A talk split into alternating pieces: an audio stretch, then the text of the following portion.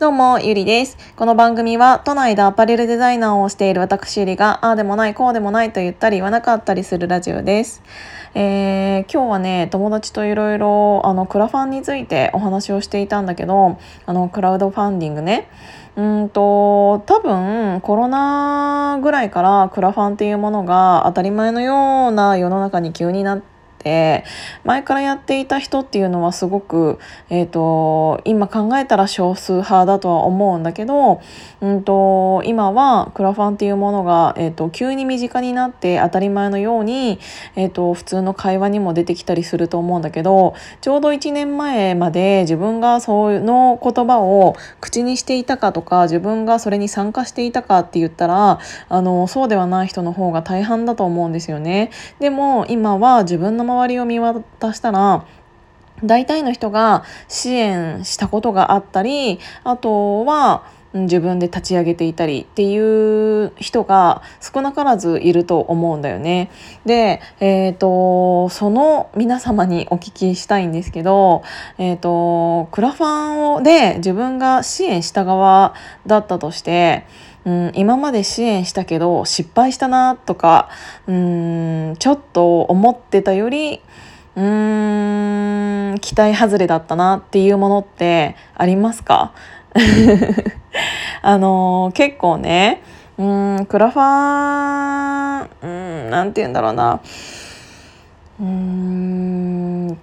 クラファンってうーんいろんな種類があって例えば幕開けだったらアパレルとかあとは雑貨が多かったりするじゃないですか。でうんとあとはキャンプファイヤーだったら食品とかそういう日用品が多いイメージですよね。で、えーと、シルクハットだったらやっぱり西野さんが吉本にいたっていうこともあって今は名前はあの変わってしまっているけど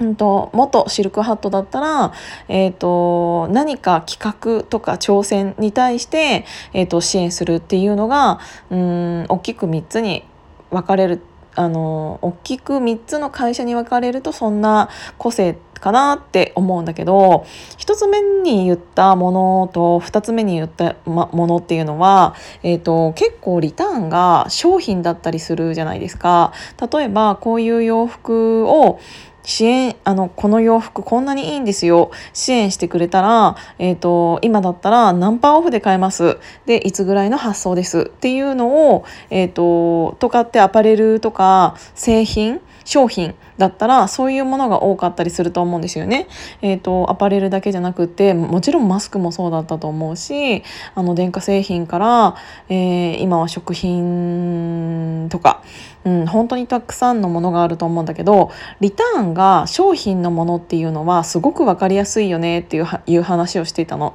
でその商品が届いた時点であの一旦終わるというか、うんとクラウドファンディングというものを使って商品を購入しているっていう、えーと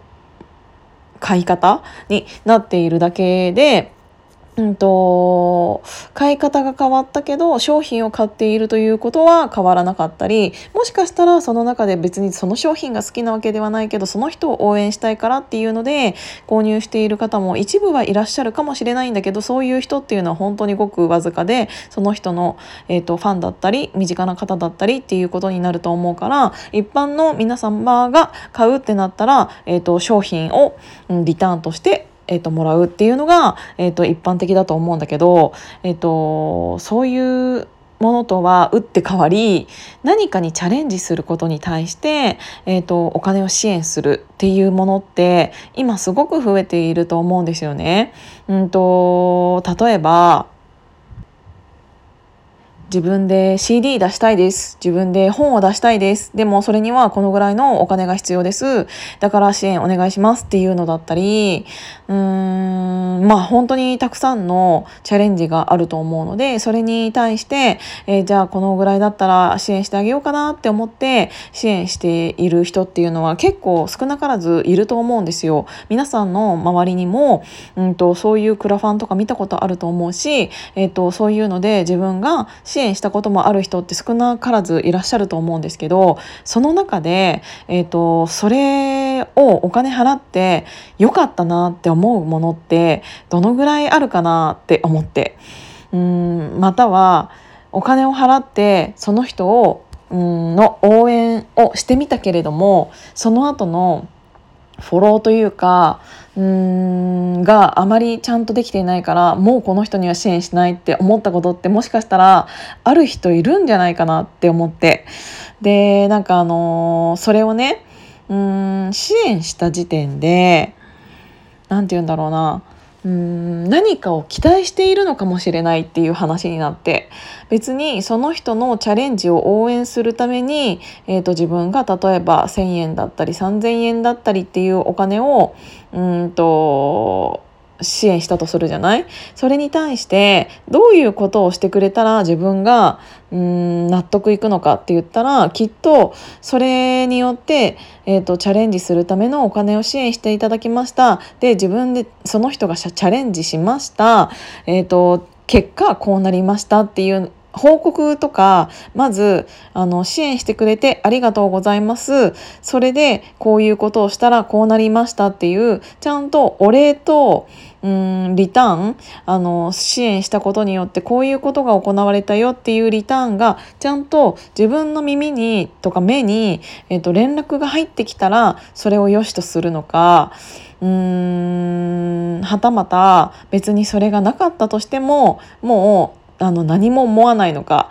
例えば「支援していただきありがとうございます」っていうただのあ自動送信メールが1回来ただけでその後その人が何に本当にそれをチャレンジしてどうなったのかが、えーと、からないものって結構あるんじゃないかなと思って。でそれに対して、えーと支払った皆様は、えーと、どう思うのかなって思ってもう自分が支援したんだからもうそれでいいやって思って支援してよかったなって思うのかそれとももしそういう、えーと、支援した後のちゃんとした連絡みたいなのが、えーと、届いていなかったら、えーと、それに対して何かちょっと「ん?」って思うことはあるのかとか、あのー、そういうものってうん結構増えているからこそ今まで皆さんがチャレンジしたそういう支援クラファンに対して、うんと、あんまり納得がいかなかったっていうものって結構あるのかなって思っていて。で例えばそのその人を応援したいから支援したにもかかわらずその後の対応が良くなかったからなんかこっちがちょっとしなきゃよかったなっていうマイナスに感じてしまう人っていうのが少なからずいるとそれだったら、えーと、支援しなきゃよかったのかなっていう話にも今日なって支援している時点で何かをもしかしたら自分の中ではうん期待しちゃっているのかもしれない。お礼を言ってくれるとかその後のそのチャレンジを見せてくれるとか別にそれがリターンとして書いてなかったとしてもただただ支援だったとしても、うんと、最低限そういうのはしろよっていうのを人間は思って支援しちゃっているのかもしれないよねっていう話にもちょっと今日なってうんなんかあのただただ支援っていうもので、えーとただのお礼メールが届くだけだったとしてもいいよって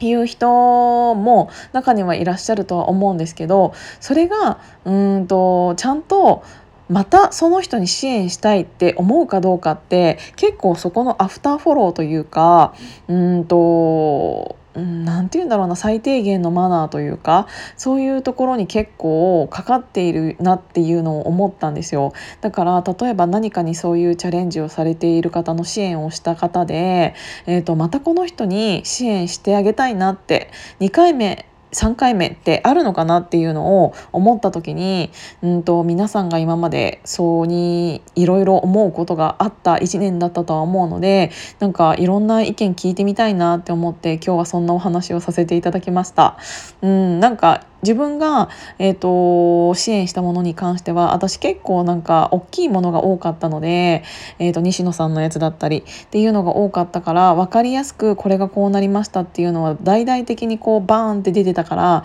私は支援してよかったなって思うことが多いんだけどそうではない、えーと結構もうちょっと一般人というかがしたものに対してはいろいろ聞いていることがあったので皆さんどうですかっていうのをちょっと聞いてみたかったんだよね。っていうことで何かご意意見あったら教えてください。今日も聞いていただいてありがとうございます。じゃあまたね。